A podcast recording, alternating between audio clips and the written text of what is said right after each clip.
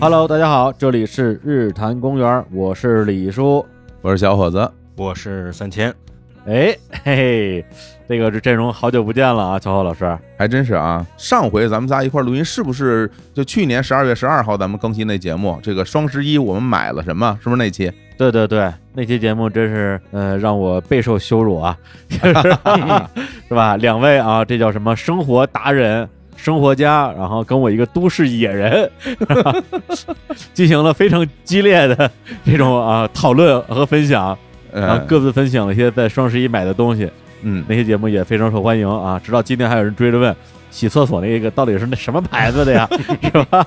对对对，李叔那大电视到底是哪家的呀？呀，实在是惭愧，过了一年了还没给大家揭晓答案呢。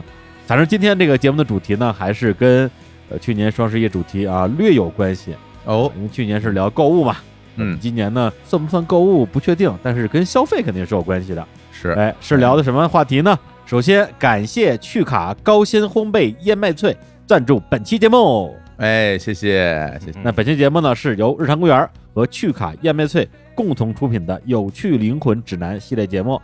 除了本期节目之外，日常公园我们还特地邀请了无聊斋、凹凸电波、Blow Your Mind、真发发大王和 fit4life 五家有台，分别从不同的角度给大家讲一讲他们理解之中的有趣灵魂。这是我们日坛公园联合了多家电台搞了这么一个大企划啊！哎，而且啊，还在这儿先通知一下各位听众啊，就是本期节目我们也会有一些福利送给大家，我们要在微博上呢搞一搞抽奖，也大家也要关注我们日坛公园的微博，就叫日坛公园，上面都会有相关内容的露出。哎，是的。那么今天我们聊这个话题是一个啥话题呢？就回到我们今天的主题，叫做有趣灵魂嘛。是因为我们去年那期双十一消费的节目啊，聊的这些购物体验，大部分呢还是跟我们的生活比较密切相关的。是的，比如说什么大电视啊，什么这个洗厕所的呀，擦桌子洗碗，对，擦桌子洗碗，嗯，扫大街。不，这太顺了。那个三千老师当时推荐的是什么小夜灯是吧？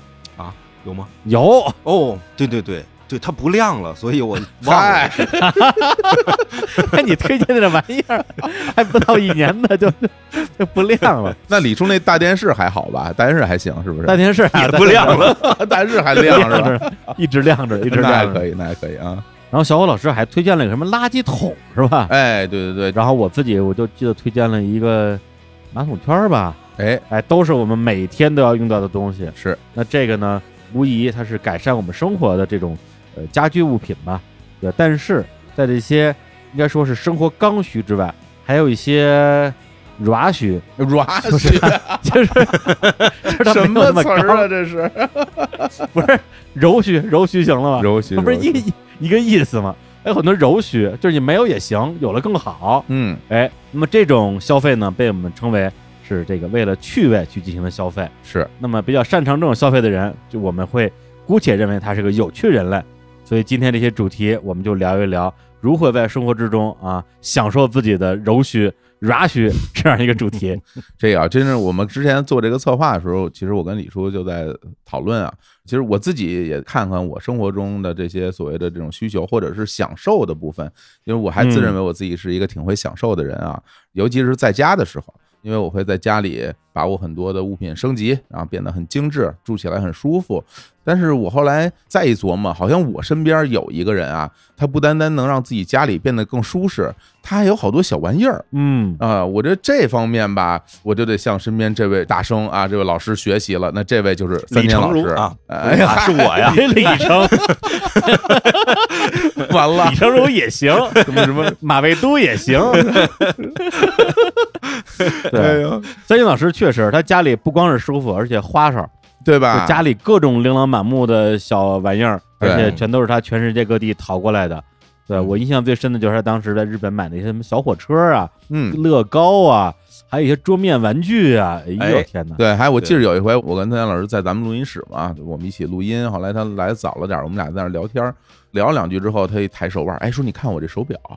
我说哎，我说这手表怎么看起来不太一样？他说这个手表可有来头了，呱给我讲一大堆，好像是一个中古的哈，哎对，也是你淘来的，感觉特别牛。我一边听他讲，一边心里我也会觉得，哎，这种好玩的东西，我之前为什么没有去想到去玩一下呢？我后来发现没人带。啊，身边有这么一高人，就跟他多请教，让他多给你啊带带货是吧？给你种种草，也就能学到了。这个炫耀的意义是什么呢？不是说这东西多好，嗨，手表还戴着呢，这真的不是说这东西炫耀，就不是说这东西多好多牛，是什么呢？是我有你没有，哎，怎么还气人呢？这行，那今天就给你一个啊充分的炫耀的机会，把山青老师那些啊他有我们没有的东西。好好的给大家嘚瑟一下，是那个我们之前也碰过主题啊，因为他有我没有东西实在太多了，是，所以今天只能挑几样大的东西先拿出来分享分享。哎，还真是大东西啊！咱们先说这第一样吧，这就挺占地儿的。很多人家里呢其实也很想拥有，但是都因为家庭面积问题无法拥有，就是浴缸。哎。其实说浴缸这个事儿，我觉得很多人第一反应就是说，哎呦，你们不是要讲一些什么灵魂方面的需求吗？啊，这些柔需、软需吗？浴缸这东西太普遍了吧？没有天天泡，那咱也都见过。而且我不买浴缸是因为我不需要，是吧？那这个问题，我觉得首先三星老师来给大家好好讲一讲浴缸的魅力到底在于哪儿。我觉得咱们好多人可能会认为洗澡或者说泡澡这件事儿本身，就是一个不那么正向的事儿。就是很多人会觉得，就是我上个澡堂子跟人洗澡去，要不是指我家没地儿，只能上澡堂子洗澡，要不就是说我哎跟人上外面谈事儿，走咱洗澡去，就是这种感觉。当然也有很多人说，哎，外面澡堂子舒服，那个有泡完了还能拍，拍完了还能啪啪的翻面，哎，好。而且在咱们大东北是有非常非常强大的澡堂子文化的，那些澡堂全都盖成罗马浴场了，我看过照片，看了我特别眼馋，特想去泡一泡啊。对，就是因为有种种这样的环境会造成的，大家觉得泡澡不是一个特别私人化的事儿，也不是一个在自己家里适合完成的事儿，更多的可能像是一个社交或者出门的一个很大的、很隆重的一个享受。而其实我认为的是，家里有一个浴缸，能够放上一缸热水。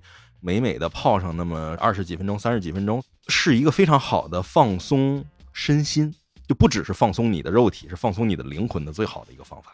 哦，哎，因为这个说到泡澡这事儿啊，我最初的印象啊，就是来自于小时候，在我上小学的时候，其实我们家里面是没有浴室的嘛，家里边也不能洗澡，所以就只能到父母的那个单位啊，单位有这种澡堂子，当然很近了，我们步行就能去，那个浴室很大。它里边就有淋浴，还有那种大池子，甚至有那种很小的小孩敢在里边游泳那种，就是能游一来回，就是还是蛮大的。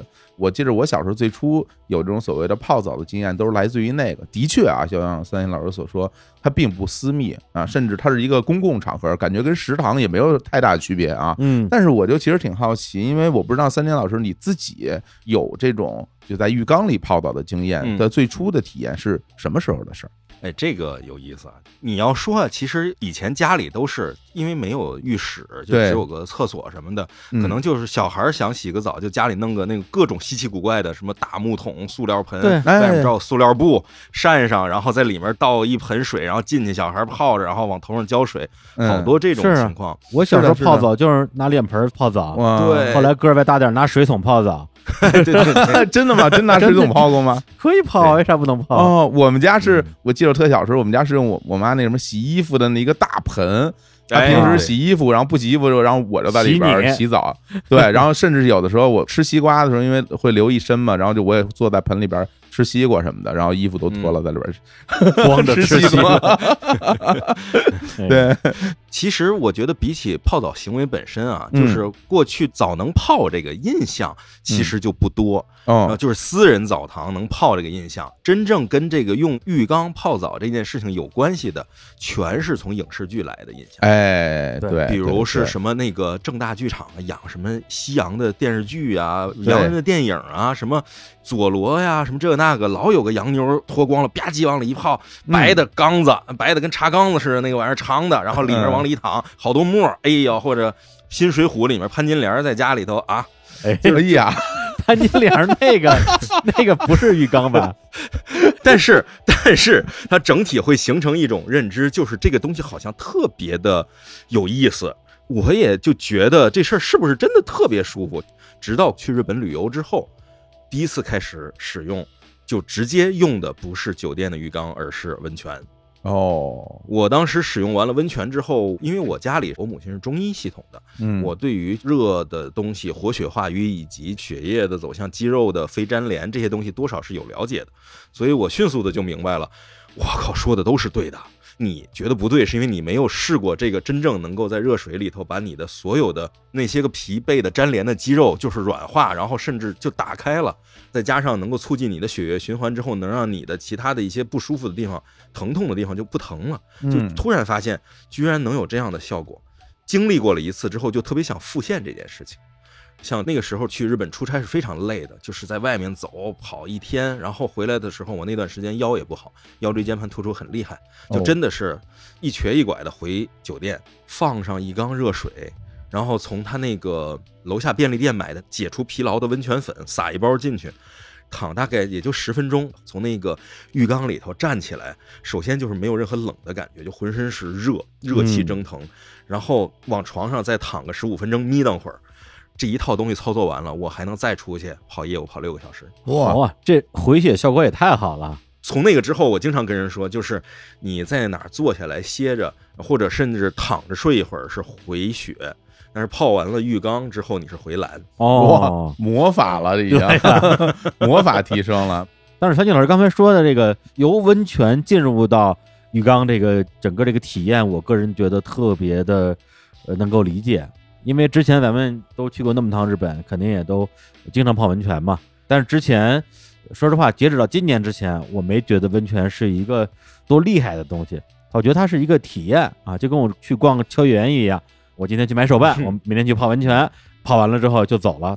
过程让我很快乐，但我不觉得这东西对我真的有什么实际的帮助。可能确实没有像孙鑫老师那样啊，身心俱疲的去泡一下。结果今年年初的时候，大家可能还记得，那时候我跟小伙老师不是一块犯腿病了吗？他是那个膝盖那个啥毛病来着？软骨破损啊。然后我是啥毛病来着？你是髌骨软化。髌骨软化，对对对。不是都得问我呀？我记不住。好嘞。我天，那髌骨软化那感觉特别不好，走路都一瘸一拐的。结果呢，就在今年年初的时候，我跟淼叔我们两个人一起去了趟日本，去了一趟福岛的会津。在那边找到一家温泉酒店，去那之后本来想住2天就走，就赶上大雪封山、大雪封路，我们就回不去了。在那酒店住了1个星期，天天泡温泉，哇，一天泡4次，正好赶上下大雪，然后你每天在温泉里泡着看雪。最开始只是说在享受这件事情，后来泡着泡着发现，我的膝盖不疼了，好了，你知道为什么吗？在那温泉池子门口贴了一幅画啊，画上写了1行字儿。土方岁三疗伤处。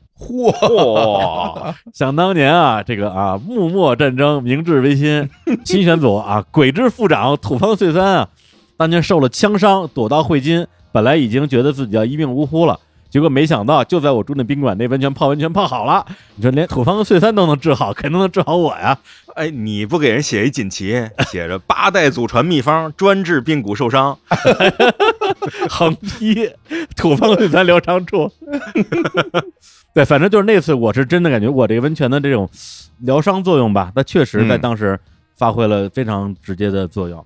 哎，不过咱们俩聊完之后，我就感觉有一个共通点，就是我们虽然都泡过这个温泉哈，也或者泡过这浴缸，但是我们并没有想到说把这个浴缸搬到自己家里来，都是在别处。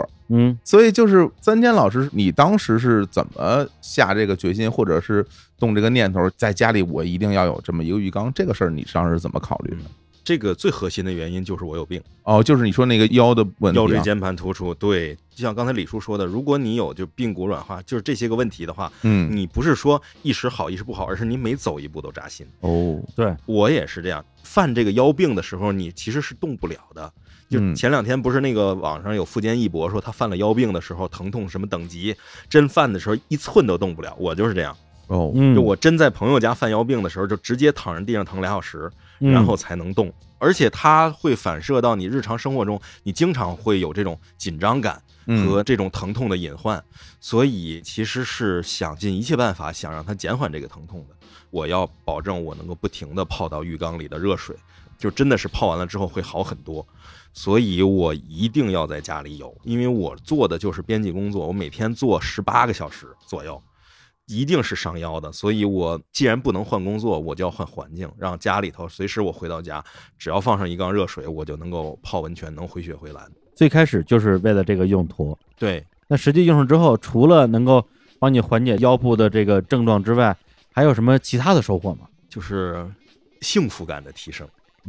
就是咱们很多人可能会说拥抱是特别幸福的，但是很多没有拥抱体验的人会不觉得，就是你说拥抱有什么可幸福的，但是你当你真的深深的把一个跟你等大的一个人抱在怀里的时候，他全身贴在你身上，你的整个身体有一面能体会到温度，36.7度的那样的温度，这个温度是很有灼热感的，让你觉得突然就是浑身的血液都跟它一起在流动，然后特别的这种幸福感，然后浴缸啊，浴缸是你浑身都是人，抱满了人的这种感觉。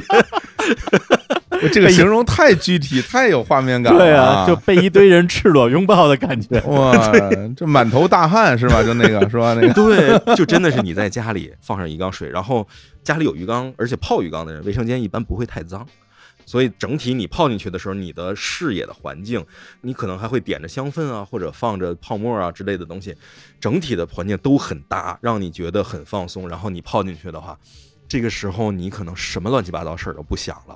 或者反过来，你可能什么事儿都想明白了，为什么阿基米德要跑出来喊尤里卡？那之前他干嘛呢？他泡澡呢，还真是，还真是啊！所以其实是一个好的环境下的一个好的浴缸里面泡的一缸好的热水，然后你做一个好人进去了，这个时候其实自己不知道未来会产生什么化学反应的，什么都有可能发生。对，也有可能就溶解在浴缸里面了。啊，就是那个恭喜恭喜恭喜恭喜！哎，什么恭喜？当当当当！不是，这是一个梗啊，因为三井老师特别喜欢在日本买那种叫温泉粉。哎，这个我们在《天地无用》节目里边说过一次，就是在日本的每一个温泉都有在卖他们这一口温泉含它这个里边水质的一些这个粉末，你把它这个温泉粉倒进浴缸里，它就能还原那口温泉。还有一些特殊的设计。比如说有一个 EVA 款的温泉粉，你把它倒进的浴缸里边，你整个的一缸水就会变成一缸橙汁，橙红色的。对，人类补完计划，LCL 溶液。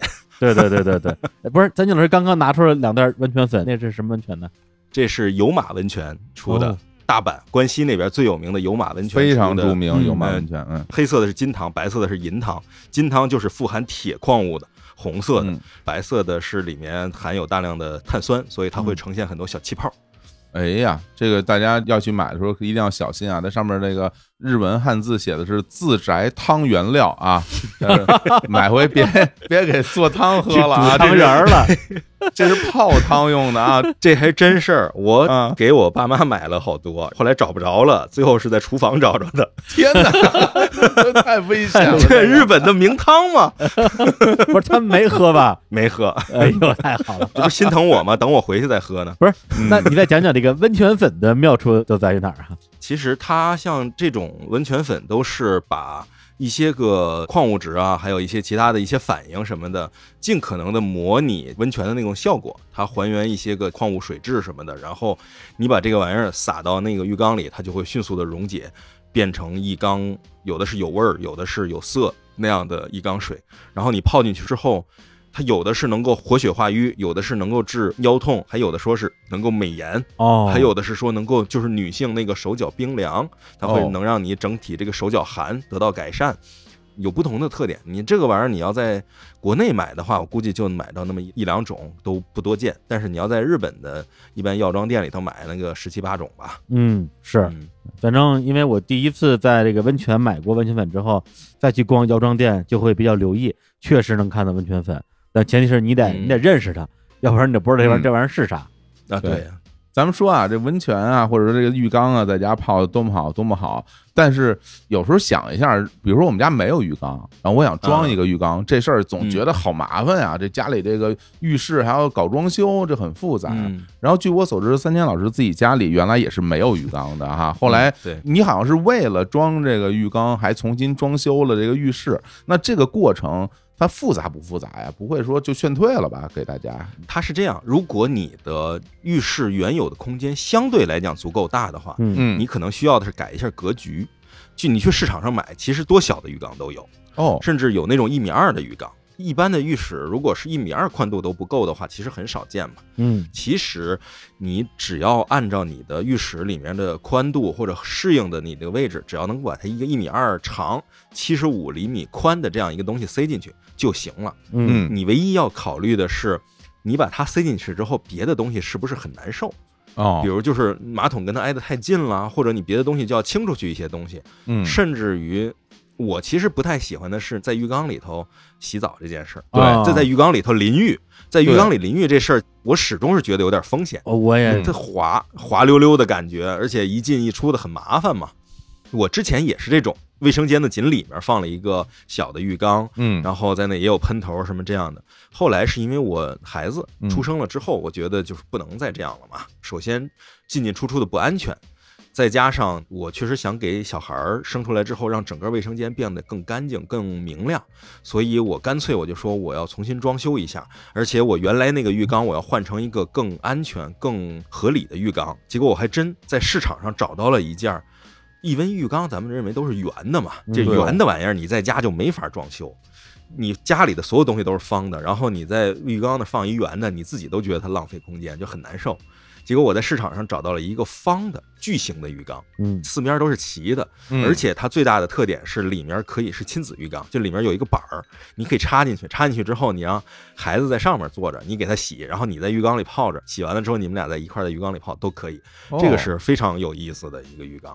发现了这个之后我就特别喜欢，所以我就买了它最小的尺寸，然后准备装到家里，然后发现装不下哦，就是无论如何也装不下，或者就是说你能装下，装下之后过人会变得很费劲，甚至有可能绊倒人，这也是我不想看到的嘛。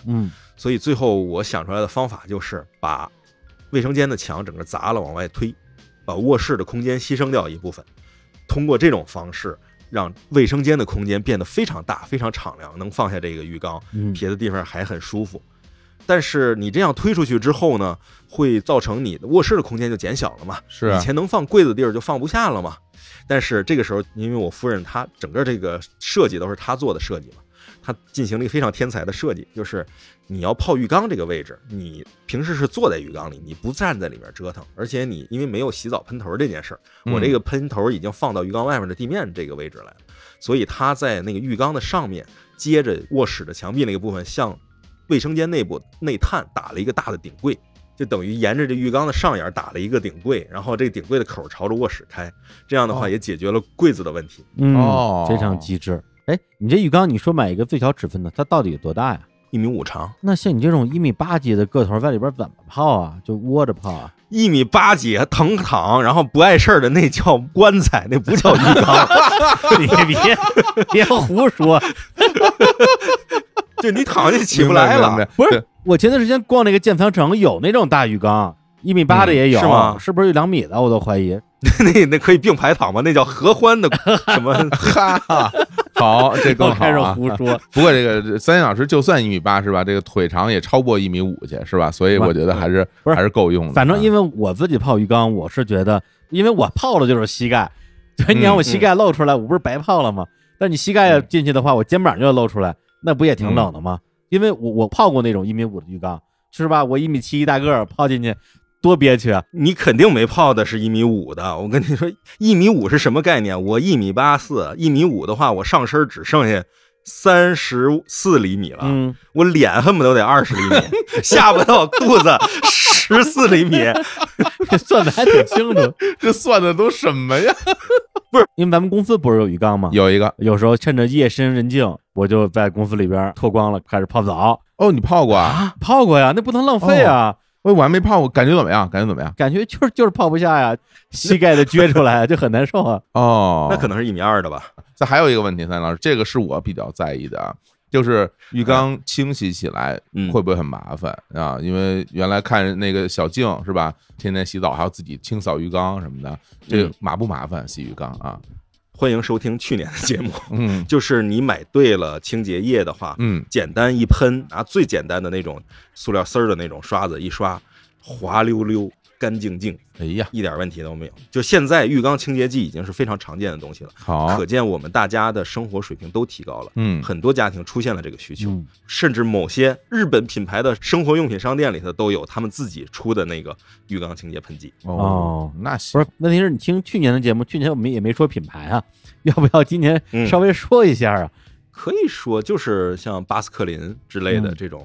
反正是日本出的各种东西，因为中国人一般不会出这种东西，都是日企、无印良品、巴斯克林什么的出的各种，都是能够迅速的去除浴缸上的人的皮脂这些东西的，就特别好清洁。可以，那回头咱们可以搜罗一下，看能不能在日光集市上架啊。好啊，让大家买起来就方便了。哎，而且浴缸除了刚才说的这些基本的这个缸之外，还有很多的配件，比如说像浴缸在头的位置可以放一个那枕头的那样一个浴缸枕，防止你躺着时候脑袋硌得慌。还有这个浴缸里边可以放那个浴缸垫啊，防滑的，还有那种啊浴缸盖可以盖盖的浴缸，为了给浴缸保温，这个你是不是也买了？对，这基本上我都有。浴缸盖其实好多人想不出来是什么，就是 iPad 刚出的时候出的那个支架，对，那个玩意儿，那帘就特别像浴缸盖，对。它就是一堆那个塑料片折起来的卷帘，然后打开了之后整个浴缸给它扣上，保证浴缸里所有的温度不外泄，然后能够很长的保温，因为浴缸本身它就是亚克力的，它就有一定保温效果，你再把盖儿一盖，它就基本上你盖上个20-30分钟，它温度不会下降太多。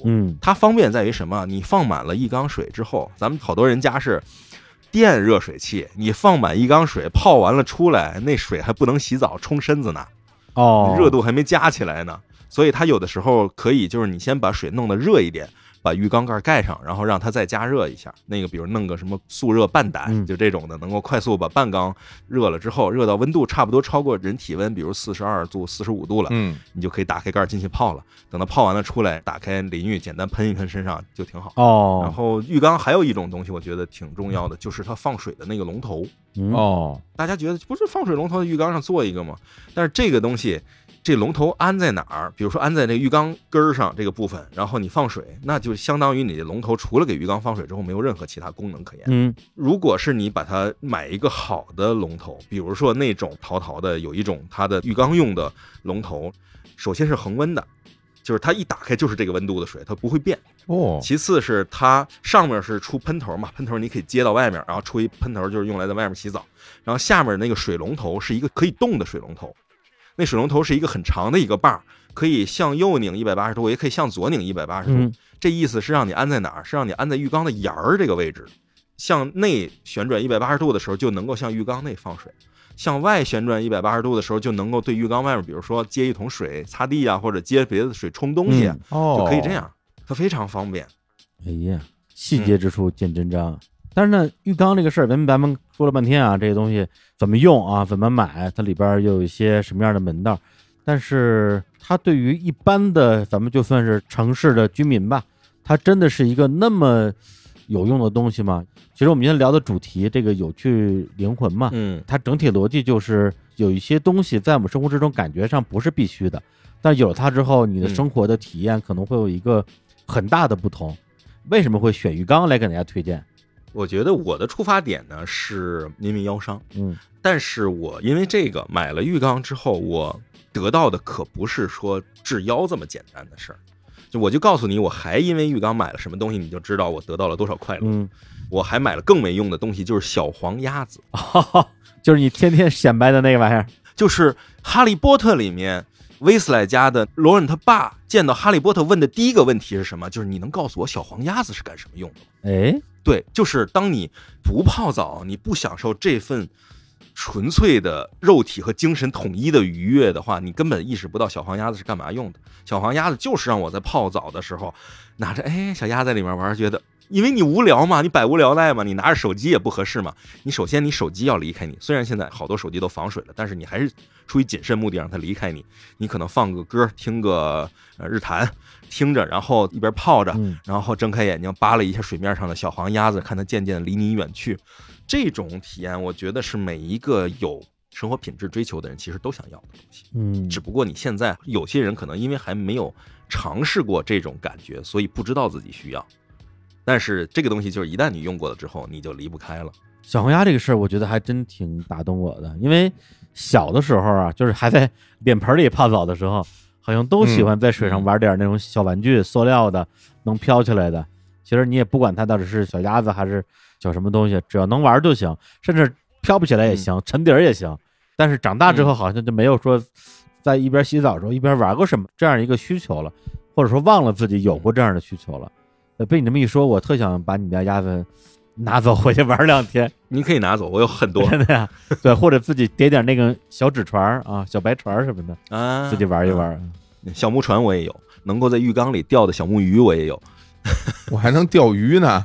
对呀、在你撒一些个小木鱼，然后拿一个鱼竿自己在那钓，就等于它对于现代都市生活的人来讲，洗澡是一个功能，就跟洗脸一样。对，它是必须有，但是你又想快速的完成它这样一个功能。但是浴缸让这个东西变成了另一种东西，变成了生活中的一种内容，或者是一种娱乐吧，一种放松式的娱乐。对，它就不再是一个流程，它不是我为了生活而完成的一个流程，而是我之所以生活就为了其中的某些内容。泡澡可能就是其中一个。是因为我之前确实只有在日本泡温泉的时候有类似于像三清老师这种泡浴缸的体验嘛。浴缸我虽然自己也算泡过几次，但确实还没有完全领会到这种什么玩小鸭子的乐趣。被三清老师这么一说，我觉得我下回如果再换房啊，换一再大点的房子啊，卫生间足够大啊，有通风什么之类的，可能我也在置办一浴缸了。因为这东西看上去没用，实际上可能对于生活的状态可能会有很不一样的这种影响吧。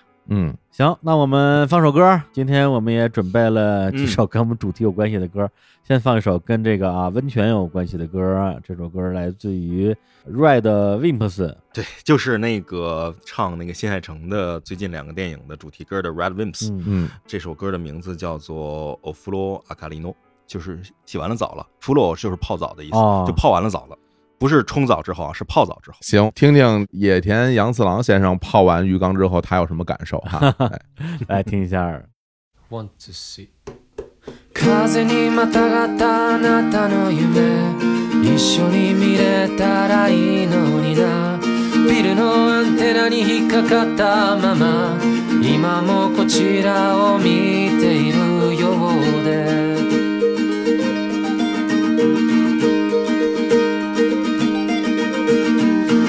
過去ばかり増えてゆき、捨てようにもどれも大事すぎて、後悔など何一つないぜ、その声だけやたら大きくてもさ、わかってるよ。同じ人間どうしたも癖も得意の気持ちのショートカットもないよ、両成分同じ僕ら愛のない日々が僕らを包み容赦ないバイバイに張り裂けそうになる、それでも命のろうそくは切りよく、その場でふっと消えてはくれないや、美味しいカレーが食べたいな、oh, no. お腹も眠気もいやらしさも一通りは満たした後で。一首泡澡之后啊，咱们继续今天的有趣灵魂的话题。是的，三金老师我们刚才也预告了啊，他这次的这几个柔须都是大件儿。第一个呢讲一讲浴缸，第二个呢体积可能要更大一点，至少分量更沉了。对，而且浴缸是在家里用的，这个呢它一定不是在家里用的，因为折腾不开。这个东西是什么呢？是摩托车。哎，摩托车，在下不才，之前一段时间考取了摩托车驾照，并且顺利的拥有了本人的第一辆摩托车。嗯，哎呀，恭喜泽健老师啊，就是有车的人了，是就有摩托车的人了，真是。哎，不是，我特好奇，想问一下为什么呀？就是第一是你作为一个文化人，一个读书人啊，这形象确实跟这骑摩托车，我觉得稍微有点小冲突。你为什么要学这个车？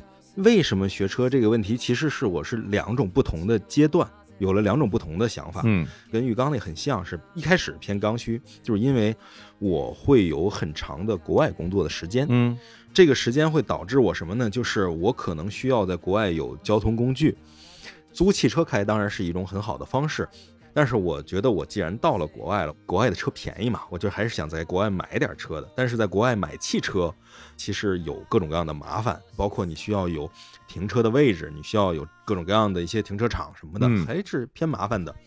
但是摩托车在国外的买卖交易和你的使用是非常便捷的，你停摩托车也很方便，你骑摩托车也很方便，然后国外各种关于摩托车的配合的场所工具也很多。所以我当时就想，我既然要长时间在国外工作的话，那么我不如在国外就弄个摩托车吧。但是那样的话，我其实是需要学会摩托车这一件事儿的。嗯，而且我身边确实有很多人都掌握摩托车这个技能，比如那个画《雏风》和《适龄演武》的白猫哦，非常有名的摩托车漫画家啊，拥有无数摩托车哦。还有就是最近盲盒这个东西特别火，有一个做盲盒的一位大佬，他做的盲盒是在泡泡玛特卖的，一个胖猫懒懒的趴在那儿，脸上有两块小红晕，那个叫 VV Cat， 那个作者他本身也是骑车的，而且他因为跟我关系还特别熟，我后来才知道他骑车。我说哇，我说你也骑车呢？他说是啊，我也骑车呀。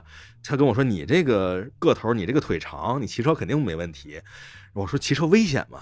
他说不危险。我说你摔过吗？他说我摔过。我说厉害吗？他说我肩膀拍拍说我这里还有钢钉呢。哎呀，这还不危险呀？这赌什么算危险呀？但是什么样的人骑车没有问题？就是他身体很强壮，摩托车倒了能把车扶起来。保证自己不被车压在底下，能把车扶起来。对，就是他等于反向强制你自己去锻炼。嗯，所以我就觉得，骑车本身这件事情，首先身边人其实很多人都在干，而且也不怎么声张，就说明其实不是一个特别张扬、特别疯狂的一个需要说心理建设的事儿。对，也不是极限运动。对，所以我就有这个想法。但是真正促进的是这次的疫情哦，我觉得疫情影响了大家很多事情，改变了大家很多。它给我最大的一个认知就是，如果世界末日了，你应该多掌握一项逃生技能哦。直接想到这儿去了，对，阿基拉呀，这个是对。如果真的是发生了一些不测，你眼前有一辆摩托车，开都不会开，你不会给它弄着了，就跑上去两下掉下来了，完了，那就你的故事就结束了。你就不是天选之人，所以我觉得不是为了我，就算是为了我的老婆孩子，我也要掌握这项技能。哎呀，所以我就很果断的在疫情前后这段时间去把摩托车这个驾照搞定了。那车什么时候买的呢？我忘了，我想不起来了，反正就之后不长的时间吧。因为我买车的目的跟其他人不太一样，其他很多人，你像学车的时候，哇，这个我真能感受到，就是学车的人能看出来，他们真的是要通勤，是要送外卖。就是现在学摩托车的人真的好多啊，我觉得比3年前可能多了得有20倍不止，那么多。就学摩托车的场地天天排大队，一帮人就摸不上车就。哎，你说这个我特别有感受啊，就是尤其是今年，就是我在马路上有时候在路上走啊，或者开车的时候，我会发现北京这个城里边骑摩托的人比原来我觉得多了得有5倍吧。我觉得差不多，因为原来有时候你看北京的那个所谓的非机动车道里边。只有自行车，然后很少的电动车。现在有时候非机动车道以及汽车道边上的那个道，大量的摩托车，恨不得就是并排5-6个人同时骑，而且不单单是送外卖啊，有很多就是我感觉就明显是上班族，他们的通勤就改成了摩托车的通勤，所以这个给我感受很深的。但是你骑车是为了通勤吗？就是每天上下班什么的？我其实不是啊。因为我其实没有什么上下班这个概念，对我到处跑嘛。我确实知道很多人是因为一些个限号的政策、牌照政策什么的，实在没有办法买车了，也没法开车了，只好改骑摩托车。还有就是可能疫情之下生活所迫，没有工作了，需要去送外卖、送快递，然后他需要去骑摩托车。但是我确实骑车更多的是一个兴趣爱好。你比如说我们家后面就是 school 嘛，从 school 出来的人骑个摩托车走了，这是很正常的，或者骑个小踏板走也很正常。但是你说我这种跟人聊个漫画什么的，或者穿个西装领带皮鞋的，然后骑摩托车走了，就很奇怪嘛。是很奇怪。但是我其实有一点点会享受这个奇怪的感觉哦。就等于我主动选择了摩托车，并且我确实把其中对我有益的部分拿过来成为我的一个配饰。就摩托车对于我来讲可能像一个手表，就是当我不想开车的时候我就会骑摩托车，然后骑摩托车的时候我的心情不是那种哎呀我要赶去干什么东西我要上班，而是一边想着我这辆摩托车真帅，一边想着哎我这个骑摩托车这个感觉是不是很好，同时我还能感受到骑车的时候那种真的是全面的被自然风包裹的感觉，可能确实能体会到那种开车所没有的自由感，以及就是骑自行车或者步行所没有的那种说到就到那种便利感。它的自由是比步行自由，就是它能去的地方更多更远，然后也比开车自由，它可以随意的停下享受这个减慢的速度。那这个我觉得是让我非常着迷的一点，就等于我作为一个很爱步行很爱走路的，然后也很喜欢开车的人，在这两个走路和开车之间又找到了一个让我很快乐的一个平衡的中间点，就是骑摩托车。对，是一个不一样的乐趣。对，就这种乐趣不需要很多钱，也不需要很刻意的去包装，就是你只要把你该做的做好了，首先是要保护好自己，其次是不要违规，像在自行车道上骑摩托车，这个是大家很不耻的一种行为。对，就是很多骑车的人其实讲究的是什么呢？骑帅不骑快。我骑的就是帅。有很多年轻的人骑车说：“哎呦，我看到别人超我，哎呦，我就受不了。你受不了，你去呗，反正我受不了，我觉得挺好的，让他超。对，让他超。我又不是给这些骑车的人看我骑车的，我是给开车和走路的人看我骑车的。哎，你说这个，我有个问题想问你啊，就是因为你觉得你骑车很帅嘛这件事儿，但是你在骑的时候，你会有一种所谓的第三方视角，就所谓的上帝视角来看自己，来俯视自己，哎。”这路上有我有摩托车，这样哎就很帅，你会这么想吗？你不骑的时候其实是会有这种想法的，因为你脑子里的所有的画面都是电影给你的，哎，就是汤姆克鲁斯骑车什么样，基努里维斯骑车什么样，就你心里都有，所以你就明白自己骑车我肯定也那样，哎呀，就跟那个樱木花道是那个看别我投篮肯定跟罗德曼跟乔丹一样，就是这种感觉的，但是你骑上车的时候，感觉更帅哦，就因为你真的是。手一拧你就速度就上去，并且你通过你的腿夹紧这个摩托车的身体，摩托车其实不是靠手操纵的嘛，是靠屁股操纵的，就你的身体的重心稍微一变化它就能够变化，这种就速度的上下以及这种自在感，真的骑车的时候不会想自己有多帅，你就觉得一个字哇帅呀，我太帅了，我就并不是就是觉得自己有多帅，而我就是帅哦，是这样。对，我举个例子，非常简单的例子，就是一个中学生在骑自行车的时候，眼前出现两个女生，他会骑车到两个女生之前，啪一捏闸，停在女生前面正正好好，脚一颠地一停。女生觉得哪来倒霉孩子，然后这男生心里想我他妈摔死了。对，是的意思，是的意思。这个比喻啊，不是，咱们刚才聊了半天，一直没聊到重点，你到底买一什么车？哦，对，买一什么摩托车？我就买了一个相对小排量的一个机车，就是相对于轻骑那种无级变速那种轻骑那种就是小踏板，然后有档的档车那种就是机车，我买了一个那个摩托车，是意大利的，意大利和宗申一起合资的阿普利亚的 CR150，就排量不大，150排量，就是很小的排量，但是车本身非常帅，而且我选这个车就是因为它的排气口不像一般的摩托车那样在下面，它是抬升到座位底下，然后从上面走，哇，宛如高达肩部或者头部的两个这样的一个气管一样的东西，就很帅，而且那个车的后座比较窄，就是没有办法带人，一看就是一个人骑的车，一匹孤星。哎，那你没买这个小踏板的原因是啥呀？丑啊！不，就是我是觉得买小踏板的话，像罗马假日里那个就是小 Vespa 买是可以的，啊、那个很好看啊。对，它好看，但它不帅，它没有帅到那个程度，或者说我的帅不足以让它显得跟我一起帅。就是我还是需要摩托车比我帅，然后带带我的老摩托带带我。对，你要是跟格里派克似的，你骑啥都帅。对，我推自行车，我推独轮车，我都挺帅的。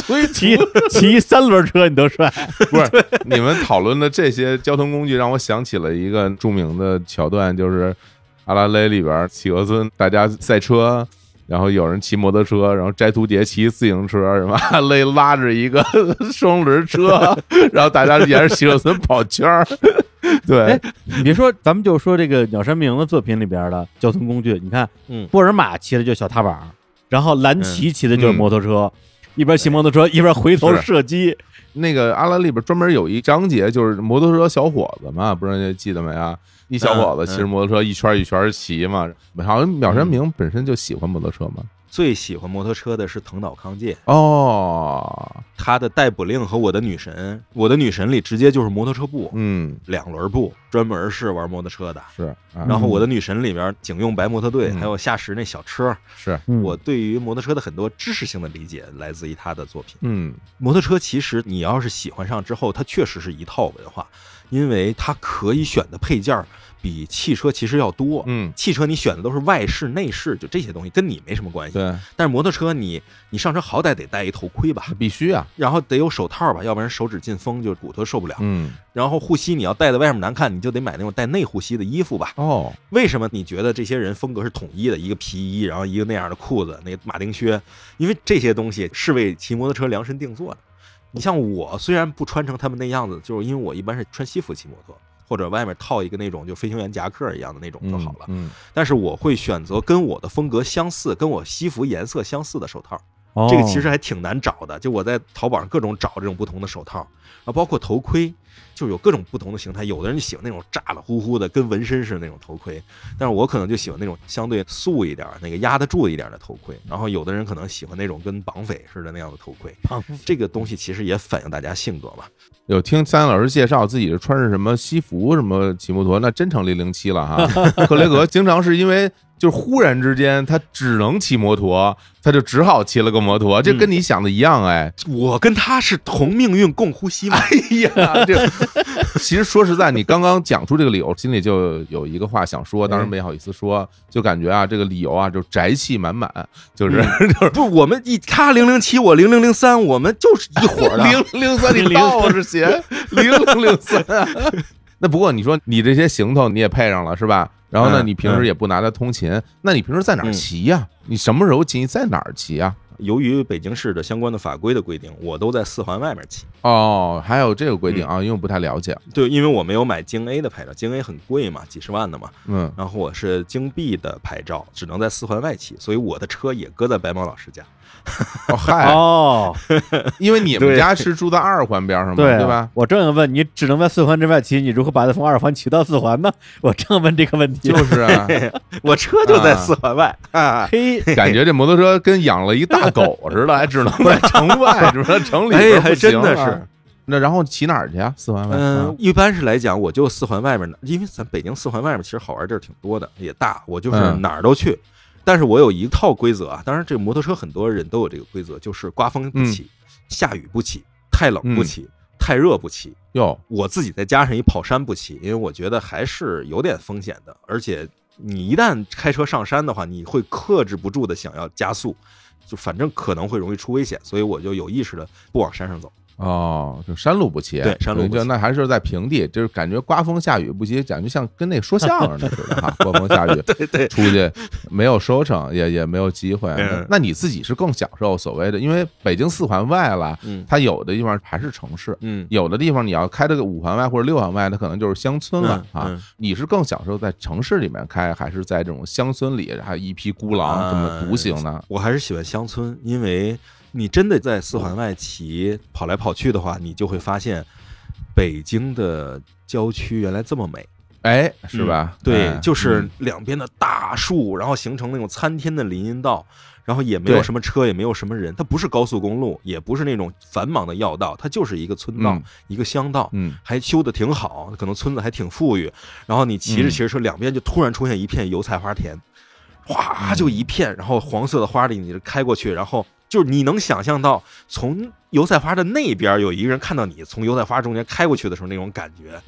然后开过去的时候，或者你觉得好玩，你停在路边看一会儿这个花田，然后骑上再走。因为摩托车就是你随时停随时走，没有人管你，你不会像开车你还得找一地儿停。摩托车就是你道边一歪就停了，歇够了你就一片腿就走了，没有任何阻碍或者是累赘的心情在，你就可以停可以走。然后就真的北京周边的一些个所谓的养殖基地呀，然后一些个种植基地呀，还有一些个采摘园啊什么，你从那边过的时候，其实感觉都很好，都非常好。那你说这个我是特别有感触的，因为我平时有时候休息的时候，我是很喜欢开车出去到北京郊区去转，尤其是比如说北京的秋天，秋天时候非常美啊，然后大家有时候想去看枫叶什么的，红叶，然后原来看红叶的话，就是最著名去香山嘛，但这些年香山就是好多好多车，后来我发现。其实往这个房山啊、门头沟那些山区里面，那些红叶特别漂亮。对，但是它就真的是有一个问题，很不好停车。你开到那个山道之后，它有的地方会有一个探出的地方，是一个所谓的那个观景平台。但是观景平台的附近车早就停满了，好多人都在那儿停。然后如果你想停，那个路吧，它要是那种单向单车道，它没办法停在路边。你就只能不停的开，不停的开。当你真的找到一个能停车的地儿的时候，那个风景已经没有之前那么好看了。有时候就觉得特别遗憾。听你刚才讲，你骑摩托车，我想我这个真的太方便，你随时你想在哪儿停就在哪儿停。你车一支，你下去就溜达，吹吹风，看看风景，感觉真的是很好。这个是我觉得能体会到你那种快乐。对，非常非常的不碍事儿。对，因为我自己从小到大，其实在国内应该说就没有骑过摩托车，因为我也没有驾照嘛。而且我也不太敢骑那种那么快速度的大机车，但是因为出国玩的时候，就像刚才范鑫老师说的，很多时候摩托车就是最便利的交通工具，因为本身我也不会开车，而你乘坐公共交通什么的也有很多麻烦之处嘛。所以我之前其实在一些不同的国家，比如说像斯里兰卡、像印度尼西亚，都曾经骑摩托车去过还比较远的地方吧。对，这种旅途中的驾驭感确实是特别快乐的，特别是对我这样一个没有开过车的人来讲，是特别特别爽的。然后今年也有一个经历，就是在大理这边，其实是骑电动车，因为摩托车我没有驾照没法租嘛。但是那电动车骑起来那种，像老师说的那种啊，被风包裹、被环境包裹、被风景包裹，然后从这种什么油菜花田窗那种感觉，其实是一模一样。那天我本来是想骑那个车环洱海。结果正好那个叫沿海西路吧，在修路，中间就是一段一段的是不通的，也就是说我骑一段沿海西路就得骑回到村里，然后再从村里再骑回到沿海西路，也就是说我在沿海西路的时候是沿着海走，然后在村里的时候呢是在村里穿梭，而最美最美的路就是从沿海西路进村的那条路，那条路就其实也不宽，但是呢整个一条路上就一辆车，什么车都没有，那种感觉就特别爽。你可以把速度开到最快，甚至可以一边骑车一边嚷嚷啊呐喊，就是在原野里边，就是这种驾驭感跟释放感的这种结合吧，确实是特别爽的。李叔，你说这个，哎呀，你真是切中了开车人的痛点，就是你不开车你不知道啊，因为有时候我开车出去玩就会经常遇到一个情况，就是我看到有一条路，比如我在一个国道或者一个省道上开，然后我看到有一个乡间路非常的漂亮。我很想开过去，但是我不敢。你知道为什么吗？我怕我开进去我出不来了。对，因为那个路窄，所以你可能很难掉头，你又怕你出不来。你说这个特别对，特别对。你不说我得忘了，我今天不是沿着那个沿海西路骑嘛，然后最后骑到一段路，然后发现我成了带路的了。我骑电动车，后边跟两辆汽车，跟了我好几公里。我说别跟我呀，我也不认识路，我这瞎骑。结果骑到。前面是一条死路，然后出现一个台儿，然后我直接把电动车搬起来抬到台儿上，就骑进村了。走了，那两辆车看着我就傻眼了。对啊，我就把它搬上去了。真的是这样，而且跟你说，北京的郊区有特别多这样的路，因为你一旦离开了这种主干道，所谓的主干道，它那种窄的路。都很窄，而且有很多路它其实是土路，它不是那种柏油或者是水泥路，但是那个土路两侧特别好看，因为大家有的会种庄稼，然后有的会种林子种树，还有的是那种养鱼的，有水的有池子的，其实是非常非常美的。但是你开车真的是没办法，我不敢，绝对是不敢的。你只要一猛的开进去，很可能你就得倒出来。这个的确是骑摩托才能独有的这种快乐。这么说还真是，因为之前我会觉得摩托车要不然它就是一个通勤工具，能够解决某一些具体的问题吧，或者说某一个人或者某一群人，我们就是爱骑摩托的人。对对 对，骑摩托车上我就觉得特别的爽。但是三千老师他的这个对摩托车的这种热爱，感觉是介于这两者之间的。他更多的是享受骑摩托车去很多的这种平时开车不方便去的地方，然后享受路边风景以及这种驾驭的感觉。我还主要是因为觉得就是摩托车这个东西太好看了，是一个非常美的一个东西。据说玩摩托车的人没有一个人是一辆车骑到底的，都是不断的换，从小排量、中排量、中排量、大排量就这样换，就跟那个玩高达的人不可能拼完一个就完事儿，他一定再买一个，越拼越难嘛。所以包括我也是，我是想等过一阵儿，差不多适应了这个，比如150的排量，我再买一个，比如500排量的，买一个新出的一个特别漂亮的一个长得跟美国队长似的一个巡航版的车。哇，这就已经开始准备第二辆车了，真是！咱们仨聊这个时候，我忽然间又找到了我小的时候的一种心情，就是说，因为小的时候你要么就走路嘛，你要么就是跑着，是吧？但是小时候就是其实特别渴望自己能够不凭自己的双腿移动，这件事儿需要一个载具。我最小的时候第一个载具是一个旱冰鞋，我穿着那旱冰鞋，我在地上滑，我就不用走路了，我就感觉无比的愉快。就是我想去一个地方，但是我不用走，我滑着我能去，它是有轱辘。我觉得这个快乐是我小时候觉得巨大的满足感。然后那之后就渴望滑板，就觉得哇，滑板这东西比旱冰鞋更酷，特别帅。但后来觉得滑板这东西吧，就驾驭起来比较难，没有体会到乐趣，光摔跤了是吧？当时就觉得柯南那滑板应该挺棒的，那肯定摔死你啊！那个，因为那滑板吧，你很难滑出速度来，是吧？如果你真的从一高坡往下滑，很容易摔着，然后就觉得哎呀，这个好像不行，然后又期待自行车，然后又是汽车。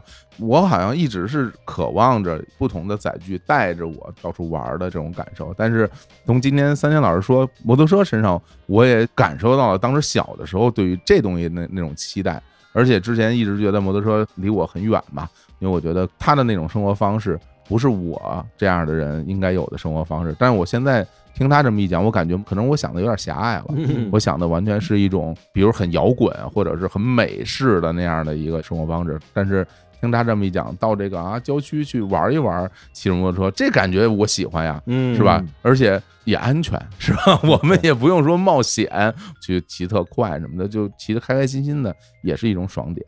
对呀，骑帅不骑快嘛。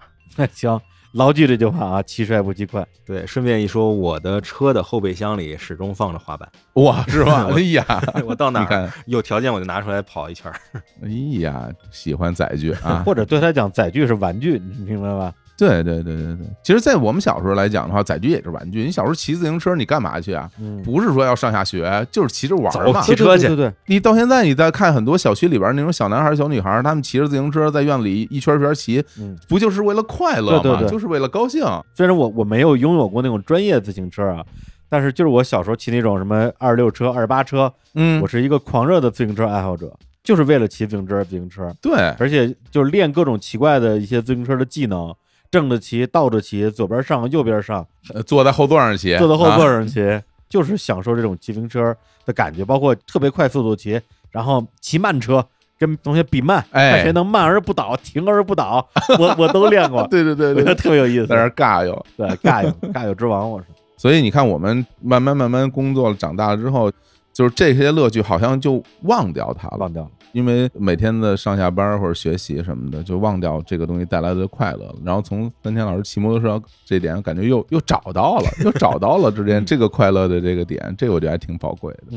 就跟那小鸭子其实是同一个东西，真的是都是玩具嘛，真的是。行，那我摩托车就先聊这么多。哎，好，也放首歌，放首跟摩托车有关系的歌。对，我总挑了一首是吧？哎，是我选了一首跟摩托车相关的歌曲啊。这首歌呢是来自一个电影，非常著名电影《逍遥骑士》。哎哦，里边一首歌非常的酷啊，就特美式啊，叫做《Born to Be Wild》，就是我生自狂野啊，我来自旷野啊，我就是跟大自然融为一体。这算谐音梗吧？到底是狂野还是旷野？你这个这个外的这个东西，它本身就是有两层意义嘛，有狂野也有旷野的意思嘛，这不算谐音梗啊，这算多音字啊，这算多音字。来，我们听这首歌。好。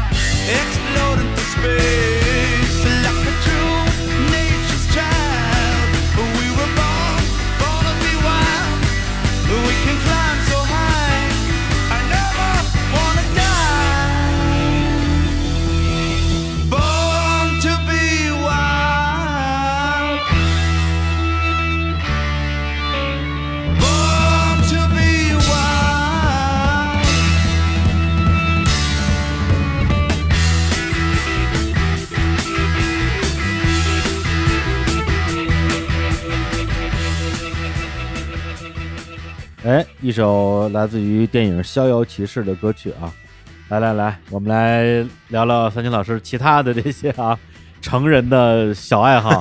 对，发现你真是一个特别喜欢玩各种大玩意儿、小玩意儿的一个人。嗯，如果是外人来看，会比较简单的说，哎呀，你真是一个有童心的人。是，那你觉得你的这种爱好，它是不是所谓的童心？我是觉得它一直都是人可能会有这种想法、这种爱好。只不过这个东西在童年时候表现的是比较顺理成章，然后大了之后别人会告诉你，你是大人了，你不能再这样了，你这样是怎么样的，你要融入社会，你要被打磨，你要配合。然后当你放掉这一切的时候，你就成为了一个社会人。然后当你拒绝放掉这一切的时候，你就变成了一个社会不需要的人，变成了一个社会无用的人。哎呀，这个我觉得可以拿什么来形容呢？就是拿小孩小时候是不是喜欢弄一个自己的小的秘密基地，搭一小窝，楼道底下呀，那写字台那空里啊，或者柜子里面啊，就想有一个小空间完全装在里面。床底下，哎，对，床底下，然后弄一手电支在那儿，还得把那手电固定住，所有东西都摆好了，进去然后一看，哎，这是我这个，那是我那个，一通玩完特美。就是秘密基地这个东西，你成年之后，你大了之后，其实还想要这样的东西，然后这个东西就变了个名字。拿间谍电影来讲，它就是 safe house， 安全屋。就你不觉得每个人都想像007或者那些间谍一样，在某个地方有一个别人不知道，只有你能进去的 safe house 安全屋？进去之后，一面墙上是枪，一面墙上是表，太帅了！一面墙上是护照，一面墙上是那个钱，还有一个沙发、一瓶酒、一个台灯。真是那个，因为很多那种影视题材，有时候看到的时候，心里边会觉得特别兴奋。就比如说最常见的就是什么一个书柜或者一个书架，有个机关你一拧，呱，然后它就竖过来了，是吧？然后你可以走进去，然后你从里边给它关上，所有人都不知道，其实你可以走进去。里边都是你自己喜欢的这些东西，就是感觉这完全属于我，这东西就是一个我自己独自拥有的这么一个小世界嘛。嗯，对，嗯，而且这个安全屋既包括了这种，比如像007这样的英雄，嗯，需要安全屋，很多普通人也需要安全屋，嗯，特别是从英雄变回普通人的，更需要安全屋。比如说超人总动员，超人总动员那个老爹就有个安全屋，是就这种。其实我觉得现代人家里啊，有很多其实是多少有一点这个的。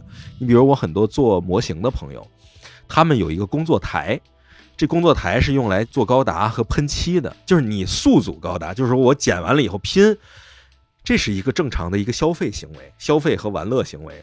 但是如果你说我需要给它喷漆，我需要勾线，那你就需要一个空间，一个稳定的工作台。这个工作台其实就是你的一个类似于安全屋这样一个圣域，成年男性的圣域，这个地方别人是不能触碰的，为了怕小孩碰还把它锁好了什么那样。